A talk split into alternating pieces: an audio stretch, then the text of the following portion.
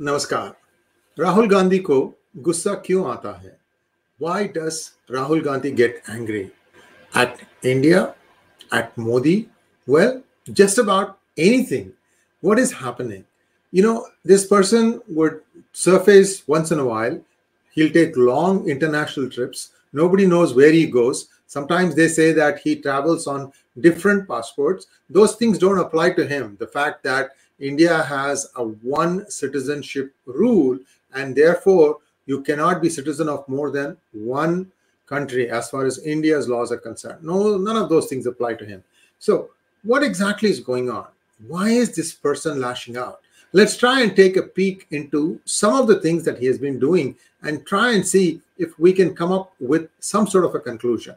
Here we go. First, he has been saying that uh, it's RSS and Modi, uh, that is the BJP, that is causing a lot of divisiveness in the country. You know, you can say a lot of things, but creating divisiveness is the last thing you should saying because the situation on the ground is the exact opposite. It is always the con- Congress controlled states that foment trouble and hope that that will flare up into an pan India situation. This has been happening time and again. They are only in power in a few states, and this is where most of the troubles seem to start. If they are not in power, they are at least in a sizable opposition, and there they also try to foment trouble. So you are doing all the hard work of creating trouble, and then you turn around and tell BJP that it is playing divisive politics. How so? It's been proven again and again. This is not one time. Look at the three riots that started in Rajasthan.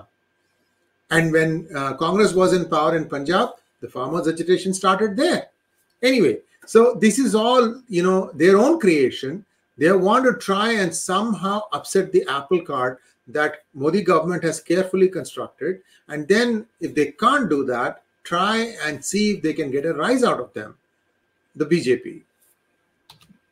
Then what was really interesting was a few weeks ago, the Congress, especially Rahul Gandhi, was aping the DMK's anti national stand of calling the central government as a union and saying that India is a union of states. You know, this is all blatantly wrong. And DMK has been pursuing this, you know, divisive policy for a long time, as if the national rules don't apply to them. In fact, their rather mediocre chief minister, Mr. M. K. Stalin says Hindi Vandam Pada. That means I don't want Hindi. I mean, in a very derogatory way. And also English Vandam Poda. I don't want English. But this guy entertains dreams of becoming the deputy prime minister or the prime minister of India. The guy can't speak two words of English. Or maybe he can speak two words of English development and corruption. I haven't seen him speak a third word. And how can you become the prime minister of the country? So dream on. So these are people who have no clue of what it takes to run, forget about the country, their own state. They've been such a whopping failure. And now Rahul Gandhi wants to take that situation and try to blow up across the country because Congress is a pan India party. Why is he trying to do that? I have no idea. Whoever is advising him is doing a really bad job. Then Recently, one of Rajiv Gandhi's killers, Perarivalan, was released by the Supreme Court. Initially, the Congress kept quiet, but then when they saw that the crowd was really getting restless and very getting very angry at this, suddenly Congress is now making an issue of the release of one of the Rajiv killers. Last I checked, Rajiv Gandhi was his father. He should have been in front and center saying that Perarivalan should have not been released. This is something that the Sonia Gandhi, uh, Priyanka Gandhi, Rahul Gandhi family has to explain. How is it that they kept quiet for this long? What happened? And, and there are also people saying that, oh, Sonia Gandhi wanted Rajiv Gandhi out of the way. I mean, these are all far fetched stories. But somehow they just keep quiet. I mean, Priyanka Gandhi goes and uh, meets one of the killers in the jail what was the reason for doing that? So bad optics, bad execution, and now having seen populace of India is extremely upset that one of its ex prime ministers killers has been let loose by the Supreme Court, suddenly Congress is changing its tune. In fact, they've changed its tune so drastically that their partner DMK also goes to Rajiv Gandhi's memorial in Sri Perumbudur and lays a wreath there. So these people have no scruples, no morals, no moral compass at all. Whatever is the flavor of the day, they'll imbibe that. Never mind that they were toeing a line 180 degrees opposite a day before. And lastly, why does Rahul Gandhi hate India so much? He says that the deep state is chewing India from within.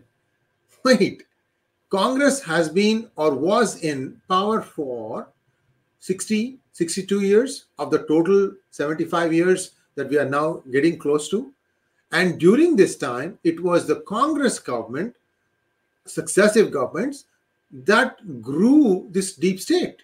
In fact, today, the deep state is one of the most loyal people of the Congress party, according to many.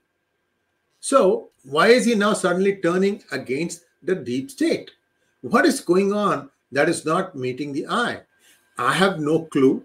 And this could be something like a rant of someone who's not very rational. Maybe, you know, uh, he just feels that he needs to create some noise and any noise is okay. And especially when he's traveling abroad, he should be actually praising the country. You are like an ambassador of the country.